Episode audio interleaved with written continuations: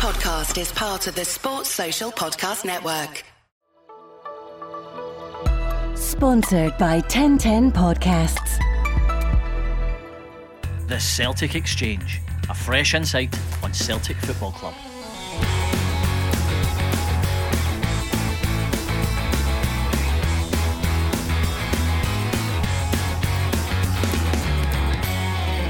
Welcome to episode 39 of the Celtic Exchange. This is Paddy, and today I'm joined by Mif and Jamie. Another busy week of football as we competed in the Europa League against Real Betis and the league against Livingston. It's fair to say that there have been some serious questions being raised regarding our current away form in both the league and in Europe. Mif, how are you feeling after last week? Hello, Paddy. Hello, James. Not too great in a in a footballing sense. I'm really disappointed. I feel we're just kind of trapped in a vicious circle of bit of hope, of expectation. Just a shuddering reminder of where we are in the process of rebuilding the team. That said, I've seen some fairly wild takes on this. It's almost like everybody's forgotten where we were last year and, and the kind of activity or lack of during the summer. I still don't think the manager's been backed to any great degree. Players have came in, but it's been a bit of a swap rather than a wholesale backing of them. But taking the, the European games out of the equation and looking at looking at it purely from an SPL context, the three away performances this season have been absolutely grim. Yeah, I totally agree with you there on that one, Mif. It's um, it's something that is concerning us, I think. Um, you look at the performance yesterday, um, albeit, you know, a lot of Celtic teams over the years have been given that bit of an excuse after European away that there's um, a bit of like leeway and you're grinding out a hard result, but there just wasn't much from that yesterday that really gives you hope. There wasn't much grinding, there wasn't much fight there at all. What about yourself, uh, James? What, what's your view on the past week of games that we've played? To you on that point on the you know post European games first and foremost, I think that's got to stop. That's a, a mental slackness that shouldn't exist. You know, you're playing a game three days later. Mm. You might be away, it might be a hard effort, it might be travel involved, but you're playing Livingston and you're better than Livingston. So Yeah. European hangovers for me doesn't wash uh, in any way. On on balance of the whole thing, I'm still relatively relaxed. You know, as Mif said, we're at a point in the process and people need to, you know, take awareness of that where we are in this process. For me, the biggest disappointment has come from guys who are chapping at the door saying, I want to play first team for Celtic, and then they throw in that nonsense. We've got a lot of players out. There's opportunities for guys. You know, we'll get through the team at some point, I suppose. If, we, if we're focusing mostly on Sunday instead of Betis, then, you know, it's it's really just the guys who are, like I say, chapping the door, not showing up for me. The manager gave them a plan to get out there with. I don't think he gets away scot free. I think he's got to learn as much as everyone else. It was quite clear from half an hour in that flying down the wings and putting a mixture of quality of crosses into the box wasn't going to work when you've got Ajeti there and a bunch of big farmers around them. You know, it's just not going to happen. So where was the adjustment? Where was the coaches to say, I've learned this in the first half hour, first 60 minutes, first 85 minutes, change it up. We, you know, I suggest X, Y, Z. I, I saw a bit of Strachan Kennedy sitting on the bench doing nothing, and I'm looking for more activity on the bench there. Yeah, I, I, I totally agree with you on that. They weren't as animated as I've actually seen them in a lot of other games, and quite an easy one for us to kind of sit and just try and judge stuff on body language. But you know, it reeked of certain games from last season for me. Just the the running out of ideas um, and kind of just not not really knowing what, what they wanted to try and attempt. But we'll cover some uh, some of the Livingston game later on on this uh, on this show today, guys. I wanted to kind of talk about first of all the Betis game. It's not every day you go and play against a team that plays in La Liga week in, week out and score three goals and st- still lose the game. But it's very Celtic in Europe, I would say. So it was a tough game. Obviously, we were 4 3 was the, was the final result. Um, what was your take on the game? What did you what did you make of it? I, think it's just a, another example of, of what this team currently is, and that's a team that is capable of scoring goals, but probably looks like conceding with most attacks that most dangerous attacks that come close to its goal. It really is edge of your seat stuff. Especially, we don't seem to have that adjustment in our game where we're able to just control the game. We seem to be happy for the game to be inherent madness, where it's almost like a basketball game. We, Yeah. we just seem to be comfortable with that. We seem to be comfortable being on the edge. However, despite being comfortable with that or comfortable that the flow of the game goes like that, it's not going in our favour right now. It works at Celtic Park, absolutely it works. But what we have shown, especially in a couple of European games against classy opposition, we can score the goals, but we just don't have the defensive pattern. And that, that's not just the four people playing in defence. It's it's the way the whole team defends just is not equipped to defend properly in Europe. Mm-hmm. And I think we do need to accept, both me and James have made the point already, we do need to accept we are at a stage in a process. Managers want to get his ideas across, wants to play in a very certain way. To me, it, it seems like the players that have been brought in, or some of them, are at odds with that. Starfelt in particular. If you're going to play a kind of high pressing game and leave somebody isolated one on one, Starfelt to me doesn't look like somebody that's entirely comfortable with that. To me, he seems a backs to the wall, you know, kind of defending, uh, defending his box Yeah, type defender. So surely mobility for me would be the first item in the agenda if you were looking for a centre half that's going to impress your style of play on the game. Another point I would make is the team just doesn't look the same without Greg Taylor in it. that was for James. I know. I honestly don't even know if you're serious. I. I don't even know if you're serious now. Like, yeah, you had to kind of go, "Mm, maybe need to discuss that. One of the things that you mentioned there is about um, Starfelt and kind of how he, he looks like a defender that likes to be under the caution, a bit of a last ditch defender. I agree with you on that. However, I still think he's 26. There's got to be coaching there, hasn't there? I, don't- I'm not. That, that was just an example of the meshing of Angie Stella play Yeah. and that type of player being that we are led to believe he's identified him as a player he wanted and then went to bring in. Now, again, as we know for the whole McKay debacle that we discussed last week and who's brought who in, everything seems really, really murky around that. It might be as simple as do you want him or him? And option B was terrible. Eh, Well, you know what I mean? exactly. No, and, and that's the, uh, the other mystery around Celtic is how we recruit. Who recruits? You Did know, we go for option B then? I'd like to see what watch options B's up to. But he's having a stormer. I, I know, I know. But it's all these wee things and they start to accumulate when you go on a run like, like we're on just now. They start to accumulate and you go, right, well, I mean, I think it's more than reasonable for us to ask these questions because we're going to the games every week. We're, we're watching this and we're saying, mm, it's not quite been sold as seen, in my opinion. We knew Edouard, there's a high probability Edouard was going to leave. The replacement has been, now, you look at this two ways. Do you want last season's top Eredivisie scorer to come in? Yes, yes, please. Oh, he's not played for me, and um, he's got he's got to take six weeks to get up to speed. Well, no, I don't want him then because I my him best player's going to leave. My best player's going to leave. I need somebody. I need a Furuhashi. He's got to come in and just hit the ground running. And you spent six weeks not signing him, by the way. Uh, yes, it- you know it's it's that sort of stuff. It's just an absolute shambles. It's year in, year out with that, though, isn't it? Oh, That's- I would take a, a kind of step back on that in terms of pointing to the process mm. and pointing to what Anne says about scouting, sport and science and things of that ilk, and a CEO now. So you could see if Ange gets his first window in and he says, right, that's that dealt with at least until, well, not the scouting, but the signing is dealt with until January. Let's this, let the CEO crack on with getting me a sports science guy, getting me a scouting operation set up. That's now stalled because Celtic have get two guns out and they're shooting both their feet. Is, is Michael Nicholson going to start making executive orders at the moment, or is he just going to coast it until it's time for Celtic to work out what the hell they're doing? really needs to change very quickly. I'm hopeful that you know there was works in place from McKay, uh, maybe stuff that they did like. If there wasn't stuff, uh, if there was stuff that they didn't, that hopefully kind of leads us into to you know making a few announcements of people coming in that are, are, are going to going to do the job that Ange is kind of looking for. Because as we mentioned before, you mentioned about a scouting network doing its job and uh, everyone behind the scenes doing their job. Ange himself came out and said, myself and Dom have been looking at all the players, and that that right there, you're like, that's we're too big a club. It's, it's the time that goes in. I was talking to someone that said earlier today, like so to watch a player, and it might be videos, most likely videos, to watch a player and work out if he is or is not might take you three years of footage. You know, going through his games and stuff like that, watching his off the ball playing these kind of things to find out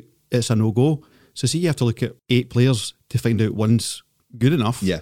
that's twenty four hours. And then you may not get him because the signing doesn't work out. He doesn't want to come, but the money's not right. Blah blah blah. That can't fall on your manager. And in no modern football club with the turnover that Celtic has, should that ever be the case? Unless like they're, they're absolute micromanager, where he's got a whole team of guys that send him right. I've watched this. Watch this half an hour worth of condensed stuff and tell Yeah. me a yes or no, and then I'll go get him. Yeah, yeah, absolutely, and it's something obviously we, we probably won't find out, but it's um, there is a concern there definitely in, in how that these kind of things are being managed. One of the things that is concerning me at the moment is that looking at the game against Betis, obviously we took a two goal lead and things were looking quite rosy. We're actually playing some really good football. I was looking at the stats earlier on about the game there today with more possession than Betis, and we outpassed them by al- almost 200 passes, which for a Scottish team against a Spanish team, uh, you're not expecting that at all. I, I was I was very impressed with the way we actually moved the ball about, but it was in the other way. It was soaking up the pressure. Again, we're just not able to do it. The thing that was concerning me the most, guys, and I don't know what your view on this, is that the defence came in for a lot of criticism, and rightly so, with some of the, the, the, the things that happened with some of the goals. But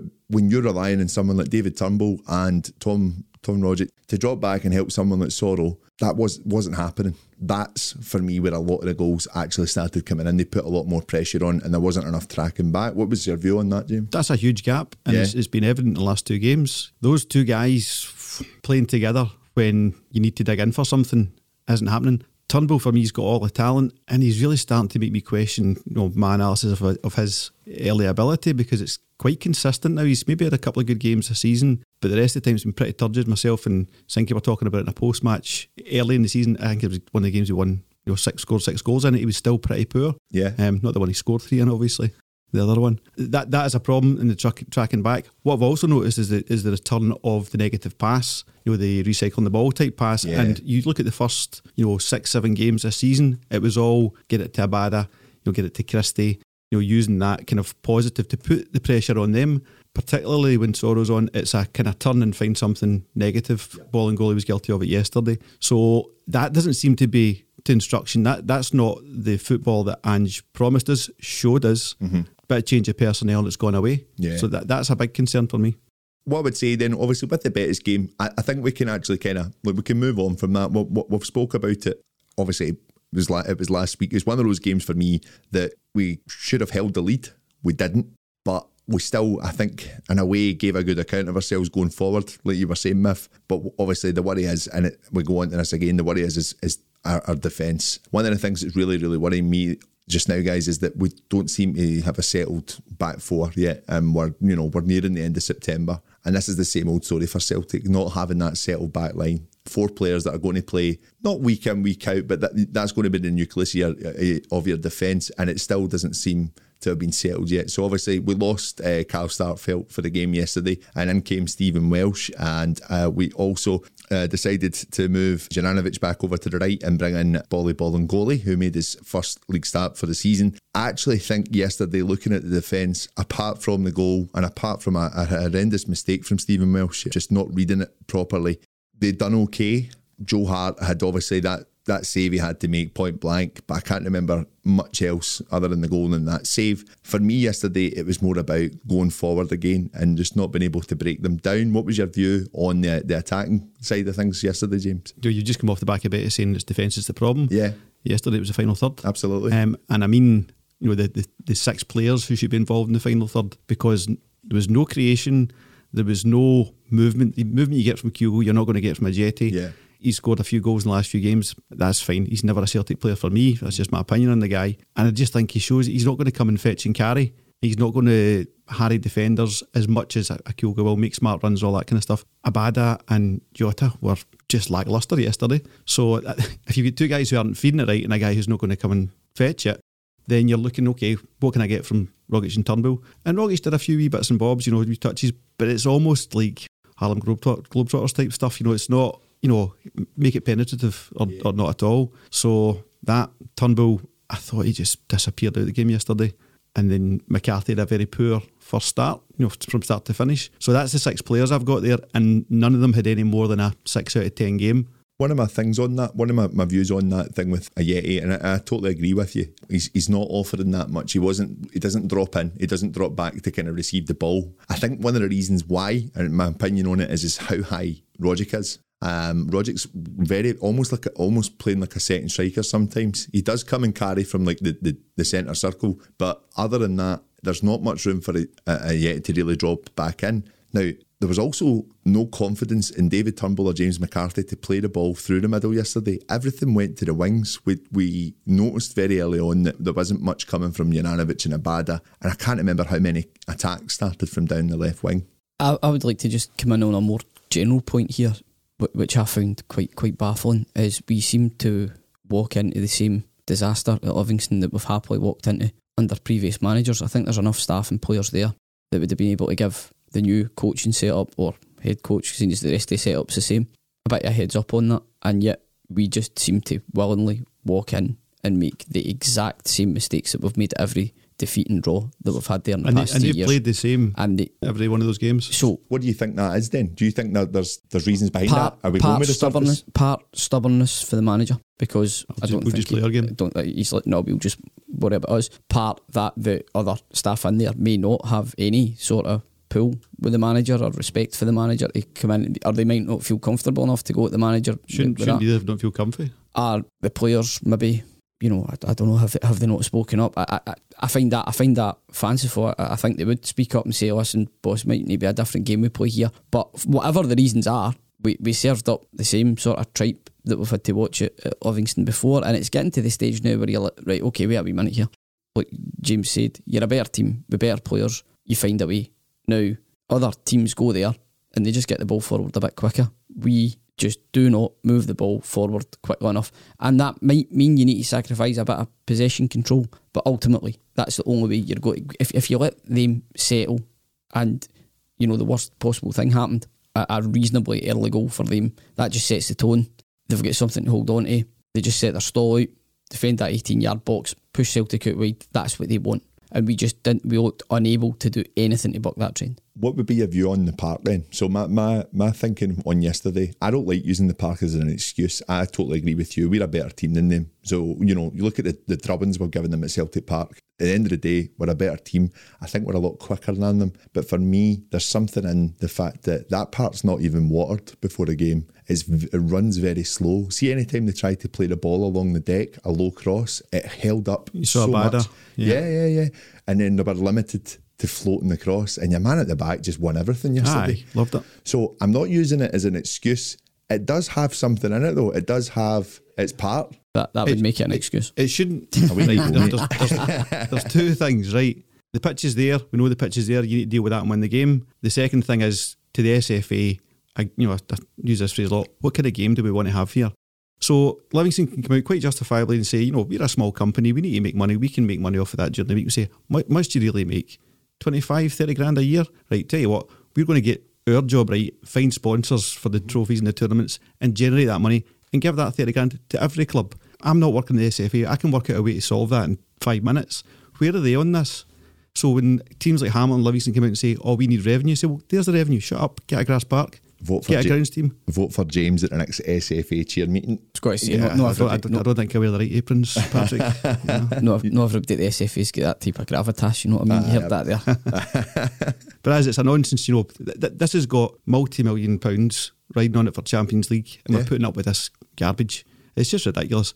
My first point stands Celtic should still go out and win the game, but Scottish football in the, in the top level shouldn't have plastic pitches. I, I think I think both it doesn't need to be mutual exclusive, but it sounds bad us saying that after just after we've been beat there when we should have won. But I, I take your point. The product that we're trying to serve up, it just doesn't look great. We, if if eight or nine teams in the league can you know look after a grass pitch with significant quality, there's no reason why the other three or whatever can't. So But I also agree with you in the sense that we can't play our product of football on that park. And like, maybe not so much Lennon, but there was times with under Lennon as well. It was quite fast and, and free flowing, especially under Rodgers as well. Livingston's not a nice park to play on, and and it, is, and it slows right down. So you're absolutely right. I think there is a call that we change it up a bit then. Uh, the, the other thing we should bear in mind here is Livingston were bottom of the league yesterday.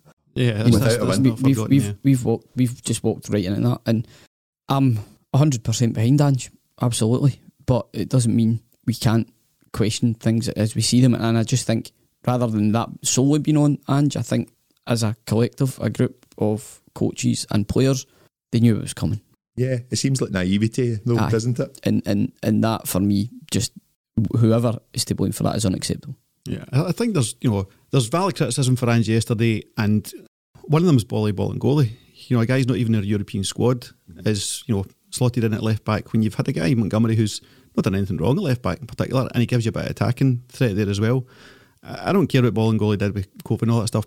Footballers do stupid things. He's just not good enough. He didn't do anything wrong yesterday. He just didn't do anything right. You know, it was just a kind of a, a game that he was just ineffective in. He actually started to seem cramp up around about the. Um, you should. He's not played football. No, I know, I know. It's, I'm not putting anything on him for that. Um, around about the 70th minute, and but again, as I say, they didn't stop bringing the ball down the left. You Ah, know, and it's yeah. one of those things like Um, I'm I'm very impressed so far with what I've seen with uh, Juranovic, but yesterday again, I don't know if it's the, the, that they're just not comfortable playing in that part. No one seemed comfortable. We look at I'm going on to James McCarthy now as well. Some of his passing yesterday was absolutely disgraceful. Erratic. Uh, Yeah. just uh, and one of one of my friends made a good point. We we Stevie, good point there. We shout out for you, mate. O- on your birthday as well. Same birthday as the the King of Kings, Henrik Larsson. um, he made a good he made a good point that he's almost worried. Looks as if he's worried to injure himself. And I don't know if that's playing in that park or just is everything so brittle? Is is that the case? And we've just signed you on a whim. I mean, players must be wary. But this is going back to like looking at the pitch. But players must look at you know playing on a fives pitch versus playing on grass and saying, "Well, I'm not going to, I'm not able to make that kind of challenge. I'm not going to be able to pass that kind of ball," and it gets into their psyche and whatever. But you need to overcome that and do the job. But yeah, I agree. Juranovic is a class, looks like a class player, and he was nowhere yesterday. There's lots of different things run through it for me. You know, a lot of people like to be black and white in these things. Um, uh, It's the polemics that get the Twitter going. Mif, that's what we need. I know, I know, and uh, there's just so many different nuances to what's going on there now. You know, you mentioned there, Juran- Juranovic looks excellent, but never had his best game yesterday. The Bolingoli one, I'll just fail that under bizarre. Uh, Um, Welsh coming in, making a mistake. I think he's been really poorly handled at the start of this season. When if it wasn't for him, you know, he he was the pillar of the defence for the first maybe six, seven games. It- McCarthy, I can't think Ange just signed him. He's not based on what we're seeing. He's not an Ange player. Though Those those things start to kind of tot up. And I- I mean, the signing makes sense in terms of a bit of experience, hold midfielder, something we let's push need. McGregor on. Yeah, I- I, I think McCarthy will come good. I think he's unfit. I think he's been unwell. Agreed. Is this another player that's unfit? I know. But there's just, and then there's, there, you know, the only attacking option in the bench is, is Mikey Johnston. This must be vers- version five now, Mikey Johnston. Can we call it a day, Mikey? Um, Nah, nah. I'm just I, listen. I, T- Tino of this parish thinks the same. I, I, I just think with, with, with someone like Mikey Johnston, sorry to, to cut you off there, Mif, apologies, but no, no, I'm, u- I'm used to on this, Paddy. I'm used to on this. I said somebody like Mikey Johnston, I, I don't know if it's just a case of he's still still very young. 27 now. Is his testimonial next week? no, I'm thinking he's still very young, and it's just a case of just finding finding his way. The abilities there, in my opinion, and I think he's a ve- he can be a very influential player when playing a good run of games. I think he's got ability like James Forrest has got ability. He's got more abil- ability than he believes. I've never really given him a full James Forrest Hold up, yeah, repertoire. hold up. No, no, no, I'm not I, having I, this. I think Forrest we're is. on- a- we're on like, the- let, me, on let, me, let me finish it. Right? So I, I think Forrest is a very, very talented player. I think Forrest is a better player than Forrest thinks he is, and that plays out in his game. And I see that in Johnston as well. Johnston's got all the football you want. He just doesn't believe in himself enough. What keeps me hanging on with Johnston is he's scored big goals in the context of the games he's played. He's been a match winner on several occasions when he's played for the start and had runs of games, but he seems to be really brittle. And Me- mentally or And or both. I- I- po- possibly both. I think he obviously tried to play on at St Johnstone, and that's been the worst thing. I, I thought that showed, you know, any, any player in the world, are you okay? They're going to say aye, right? I mean, I, I was completely behind Johnston. You know, Lennon was a disgrace that day. But, you know, if you ask a player who's going to play on, can you play on? He'll say aye. And then obviously it, And he it wasn't enough. And, And then was- Lennon made the mistake of making the sub rather than. Do you know? Aye. Do you know what Lennon says that to him either way? By the way, Aye. do you know what I mean? aye, Like, it's somebody, some- yeah, somebody to blame. If he turns around and say, "No, I'm actually, I need to come off," The- uh, you, you've just wasted a sub. Aye. He would have said the exact Interrupt same us, thing. Nuzbreak.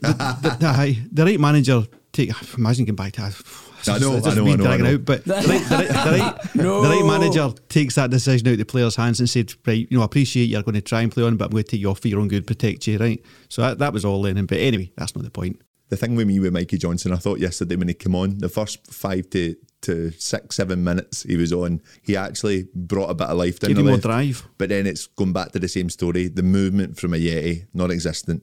Trying to play along a, a floated cross. Every cross was floated yesterday as well. It was another thing that annoyed me. And it just gets headed away for the guy. The guy got one in a match because he won 40 headers.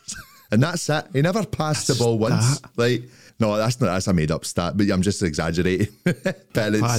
It's one of the, it's like, it, that's all he done. Is that coaching though, for the point of view of what the players are being asked to do? Because you know somebody like Jota, Abada, Johnston, when, when he's been fit, those guys are generally pretty direct. You think to yourself, well, the situation yesterday was crying out for directness, Right, not go at them. passive floaty crosses into the box. Go at them, and if you get the ball took off, you think you've been crowded out. But at least you're trying to make situations happen. Dare I say, what makes the other team in Glasgow, or the blue side of Glasgow, because obviously there's plenty of other teams in Glasgow, successful. They get the ball at the park quickly against them, and they turn them. Celtic, Celtic don't do that. Celtic want to kind of, you know, maintain that control, and, and it just slows things down on that pitch as well. Admittedly, slows things down, and then you resort to that sort of, you know, kind of floated. It's just not. You're not really taking the ball with the horns. These guys are the these guys are direct, you know, Uh-huh. naturally direct players. You've got a few of their players, a handful of their players on early bookings. All the more reason to go at them and Yep. make them commit. Yeah, You know, so absolutely. uh, the fact that you know we- can all see this, you're not getting paid very well for Celtic. Um, let me be clear, at all. Eh, but Kennedy and McManus are sitting on the bench. Yeah. You know, so Yeah. w- what are they suggesting? Well, you know, there's three of their guys on bookings early. Go at them direct and make them make a challenge. Aye. Even something as basic as that. small small things and and yeah I, I I think both, all points have been spot on here because it's it's a case of what, what we've just not read the match preparation has, has seemed to be very poor. Uh, one of the things that was end end the game for me almost I wanted to just go back to the car was when we made the subs. Stephen Welsh went off for Nir Bitton uh, don't know why. Don't know why. Well, what's your view on that? Like I, th- I mean, the, the fact that Bitton's still in and around the squad after what he did in the Midtjylland game, I mean, for me, that would just be a straight off. But that that screams the lack of depth. desperation. I think It's Yeah. desperation. We need, we need, him, we need him saying, around. I need, I need a body. You know, looking at that kind of squad. The other thing is, with the lack of defensive midfielder, Bitton would be the guy that would be in there. We seem to be obsessed with playing him at, at centre half. To me, like, Soro seems to have been pigeonholed as a defensive midfielder when I think he's quite nippy on the on the twists and turns. I, I, I see him With a eight. potentially a bit a bit more further forward. I, he always looks to play a killer pass, and he's I, I think he's got a decent success rate at creating chances. do you see potential there With, with Soro, mm-hmm. I don't think he's a defensive midfielder. I think he's decent on the ball, but he's certainly not a defensive midfielder because whenever he plays, the midfield just still seems to give up a hell of a lot more chances than when McGregor's in that position. think- in my opinion, I think he's one of these players that his second touch is a tackle in my opinion and and, and when he's been played it can it, it can be it can be, but I think the responsibility of being a defensive midfielder doesn't seem to suit him because he's not got the discipline to play there. I think he's actually more a skillful player than a than a stopper. That's my my opinion of him. Okay. Um, but is he going to get the chance to play there? I think he'd offer you more in terms of getting box to box than Rogic or Turnbull. But I think only one of Rogic or Turnbull can play, is, is my opinion. I think the midfield gets overrun otherwise. Through the passage of time, we'll see Ryan Christie's been a big loss in there because the energy Yeah. that he brought to the team. And the pressure on those two guys to play for the play. I, I- you know, we- we'll, we'll miss Christie. We don't have anyone as dynamic in the midfield now as, as, as Christie was. Versatile plus- as well. plus Christie could play play it wide and stuff like that as well. The the point I was I was actually going to make with regards to you know it's all, all very doom and gloom and everybody's raging and wanting Ange sacked and all that nonsense. none of that I still remember last year. I remember what I was watching. I remember how I felt. I remember the body language of the players. I remember the body language of the coaching staff and everything. This season is different. It is different of course it is the results aren't great and they might continue not to be great for another six months. I, I really don't know. Let's not forget there have been, you know, kind of glimmers mm-hmm. of, of hope there in performances against better opposition than we seem to be getting beat off domestically. So, all in all, you've brought Ange in. We just need to trust him. I was speaking to one of my mates earlier, and his biggest fear is that the board turn on Ange I panic. and they panic sack him. And I think that'd be the worst thing we can possibly do. Couldn't, couldn't put it past them because we don't trust them to do anything right. e- at exactly. And, and Yeah. last season, it was their inaction that led us to be in the mess that we're in. And you could see them could going the other way. you could see them just going like bang. And that, that when he said that, I hadn't really thought about it like that. Return of this track. Uh, no, no, no, no. no. He's, he's in the building anyway. Just show him the way. He'd have been he'd have been happy to play for a nil nil there yesterday. But you know, Good away point with good, aye, good big aye, brave they'll, strong they'll men. add up through the season. 4-4-2 Anyway, moving on for that. Jeez, oh, jeez, oh. He's want a breather, but Oh. guys, we're going to just take a five minute break here. Oh, a Oh, comfort man. break. That, that's not me right off my stride there. Wrap him up in Livingston because we to forget that now. But it was worrying for me yesterday as well. We we were talking about obviously Turnbull and and, and Rogic and what they, they, they, they can bring to the game. Again, one of my friends made a good point yesterday. I don't know what you would think about this. Was it Stevie? No, it wasn't this time. It was Martin. Martin, there you go. There's your shout out, mate. Um, so Good lads, good his, lads. Oh, aye, good lads. So it was his view was that is Turnbull someone that takes the criticism on board? So he said once someone that maybe is Takes on? it to heart. yeah, I think Aye, I so. think so. I, I think so. You can you can see So it. doesn't take it on board and use it constructively to perform better. no, he takes no. it to Take- heart. takes it to Yeah. heart. Aye, sort of That's the right way to put it, mate. Thanks.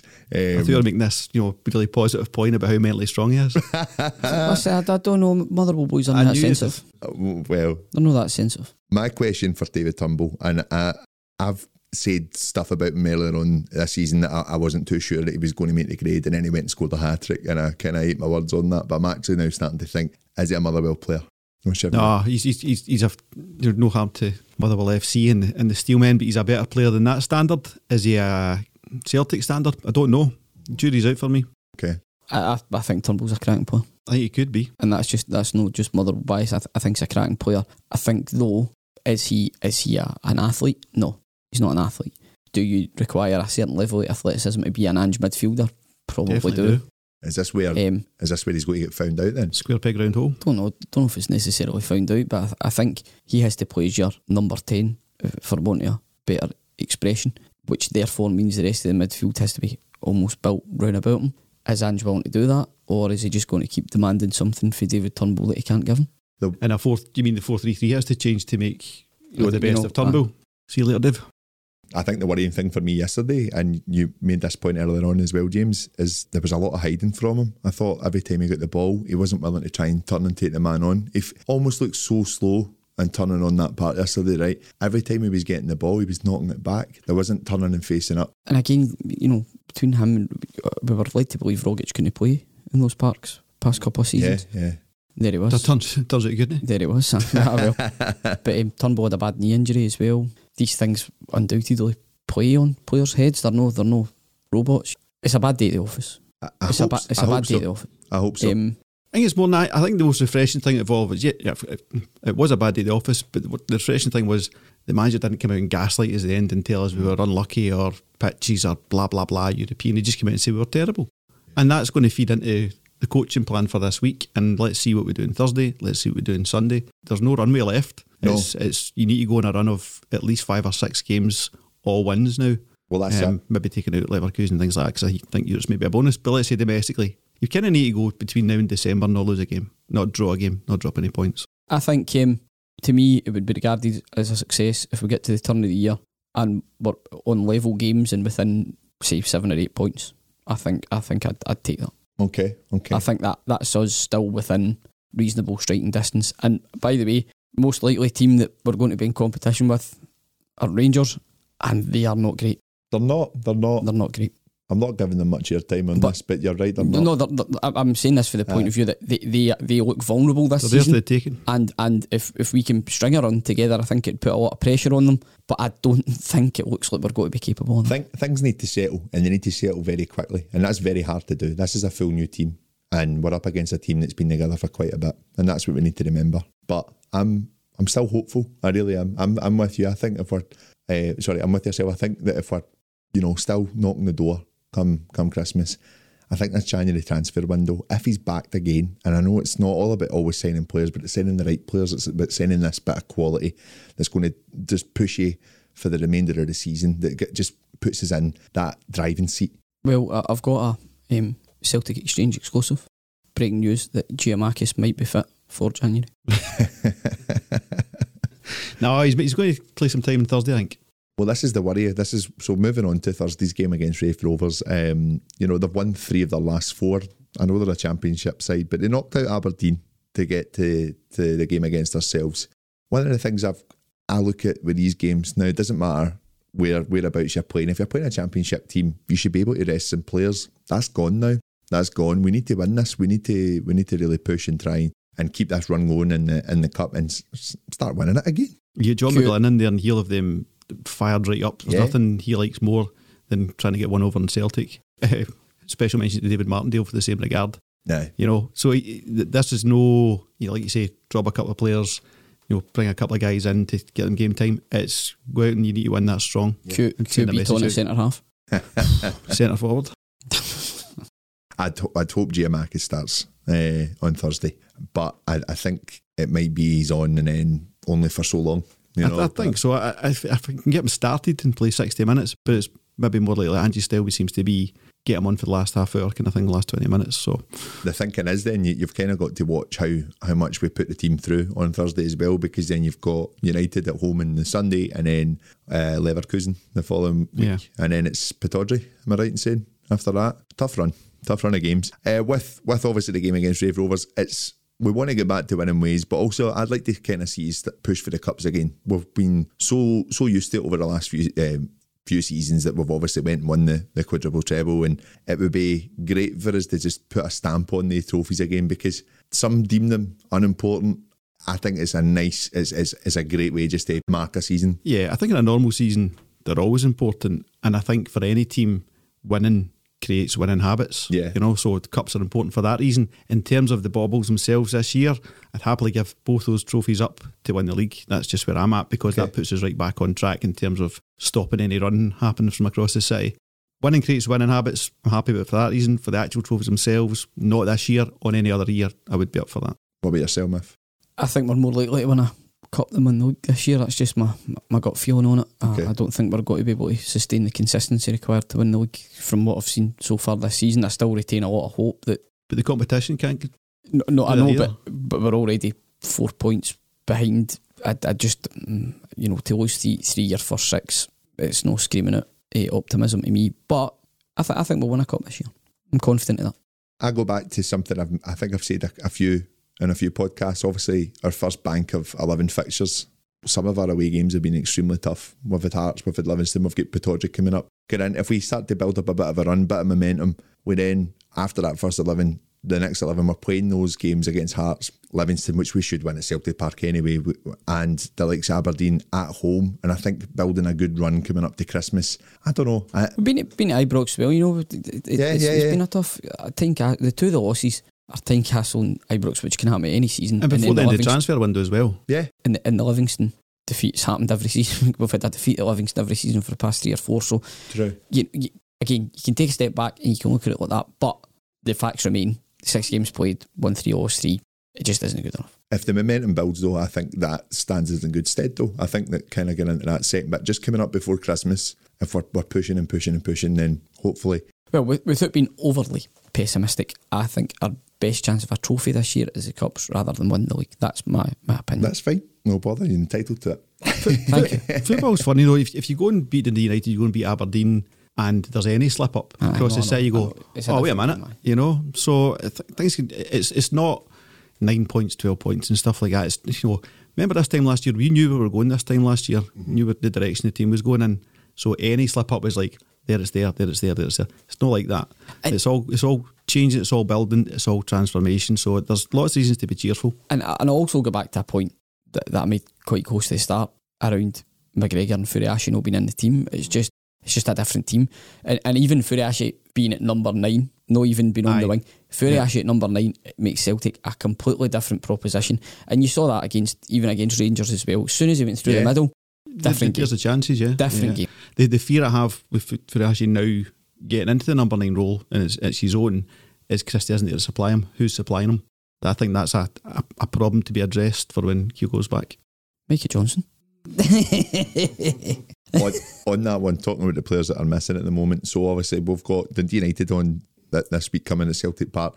It's, it is a good time for us to kind of take stock. Actually, some of the players that we are missing. This is affecting the fact that we're having to bring on Nir Bitton. Are we still there? That's another. That's Te- another testimonial podcast. guy? Aye, testimonial. Yes, he's was he Yes, not like he's- kind of fourteen months off or something. Aye, he's, he's nearly 10 years, isn't Jeez, oh, that'll be the Israel national team, won't it? he? um, but on that one, um, James, you, you were saying you had a, a look at some of the players that we were were actually waiting to come back. You- Yeah, I mean, not even even if I just look at the, the first team, and I'll, I'll give you an idea of what that would mean as far as what you could pick for your bench. Yeah.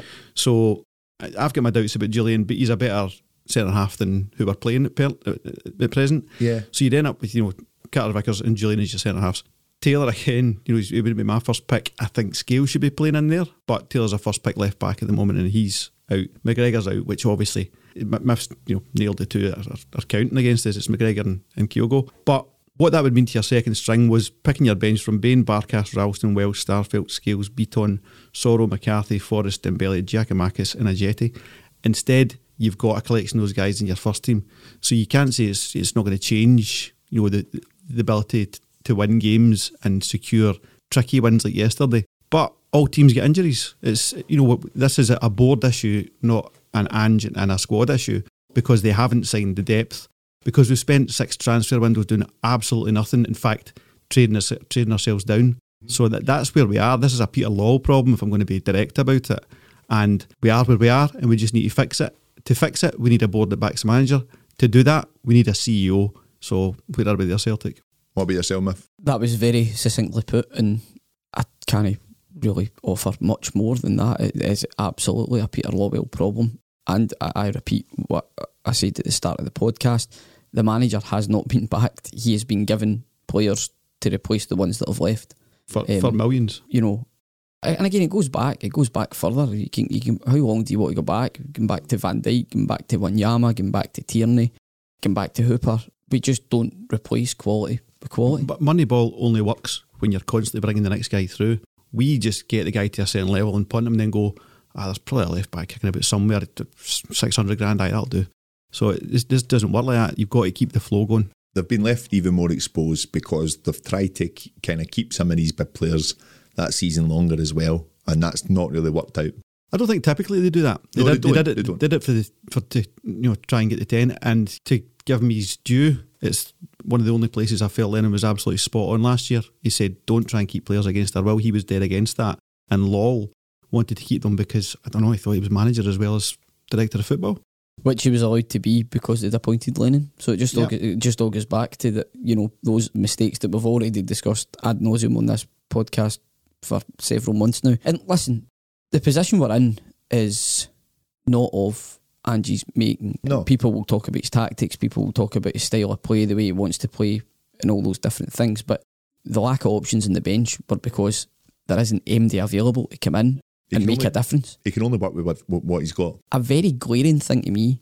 And getting back to when we first started doing the podcast, I think we're almost we're almost at a year now. We're, we're getting up to a year. Where is the young striker at Celtic that Right. can come in? Where, where is the young striker in Scotland and who's he playing for? You know, are we not is Scotland not producing strikers at all? There's just nothing. Because Celtic must have a couple of strikers knocking about, and it just doesn't come through. And What, they, they're when's the not deemed. They're not deemed in this situation with that bench named. I mean, the past two benches, there has not been really a genuine through the middle attacking option that we could change to. What what are we doing? You know, surely that's a fundamental thing that there has to be a player in each position in the youth team or under 21s, under 20s, Colts team, B team, whatever you want to call it, that we can say, right, you're on the bench because if we need to change what happens if Ajay pulls a hammy? What, what do we do? And I, I just I just think that's that's mad. And again, is that Angie's problem? No, that that goes back to what's been going on for the past three, four years. Anyway, we'll move on from this one. So, just to try and kind of brighten things up, I'm going to finish today's uh, podcast today with a bit of a, a trivia for you guys, first of all. Um, so, my question to you here just now is if obviously we've just signed uh, the new boy Gia- uh, Giakoumakis and he's taking the number seven shirt. Can you tell me the seven other players that have worn the number seven shirt since Henrik Larsson left? I can I can name two off the bat. Miku, One, Chief Two. Zurawski. three. This could be bad for listeners. Listeners, Yeah, we'll, get, yeah. we'll get back to you, listeners. mate. Just make yourself a cup of tea. Uh, Clues on this one. So, on loan for Man City. Paddy. Four. How did I not get that? Arsenal, good player, nice mohawk. Freddie. Five. Uh, not Roy, but Robbie Keane. Yep. And the Aussie wizard that wore number 27, first of all, but went to number seven was Scott McDonald. well done. Did he end up with Swift? Jeez, Did oh. I? Scott Aye. McDonald. Oh, sorry, with Janino there as well, but I mean, that was he didn't count. He had one Best, good game. best debut I've ever seen. Aye, Absolutely. aye, best all- debut I've ever seen. it's all was gonna be fine. phenomenal. We're so excited. And then Um, Anil was like, ah, I don't know where to put you, mate. don't know, you don't fit. You're not a right winger, are you? I Nah, can't- off you go. I can't lump the ball 60 yards. Aye, aye, aye. Fair enough. no, no, no, mate. See that running beating players? I want you in the boat. So Put it in the boat. So um, another th- w- uh, bit of trivia then. This one is for you guys, the listeners. Um, so to answer this one in chance to win, uh, yeah, guys, no answer in here. I think they're safe after the last performance. Oh, God. you know. They've all stopped listening. Uh, so, yep, so for your chance to win the Celtic home top for this season, can you answer for me the team in which Celtic signed Lubomir Moravcik from? So that's the team in which Celtic signed Lubomir Moravcik. Now, all answers will be accepted. Um, just tweet us um, on the Twitter post for this podcast, and every answer will be entered into the draw, and we'll announce the winner on Friday. So, yeah, so the, the question again there is which team did Celtic sign Lubomir Moravcik from? Do you want it actually sent to us in DM because the first guy answers it and the rest of them answer and they're on the draw? Well, yeah, it's a good shout. I James. follow yeah. for following DM the answer and we'll put you in the draw. Yeah, good shout, James. Thank you for that one. Um, obviously, it's been a tough week again, so two defeats. Yeah, it's not something we really want to kind of sit on. Um, what would you say the, the, the, your kind of final thought on this week would be for for going forward?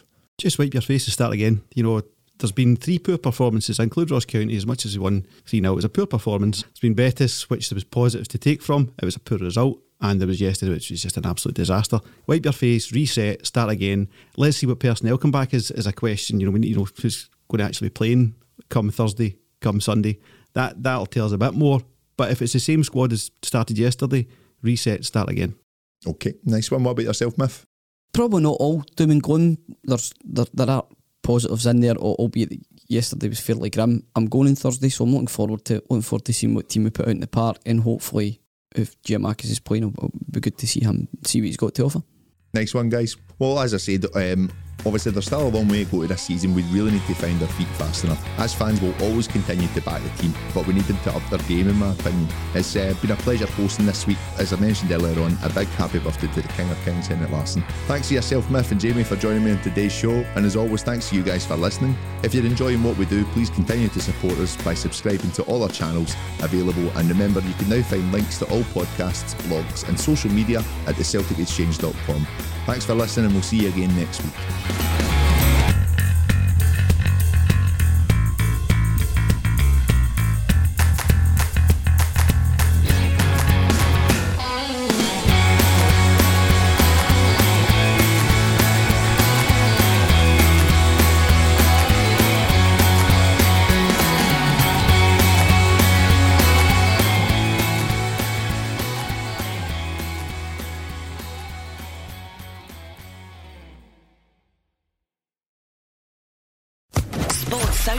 Podcast Network.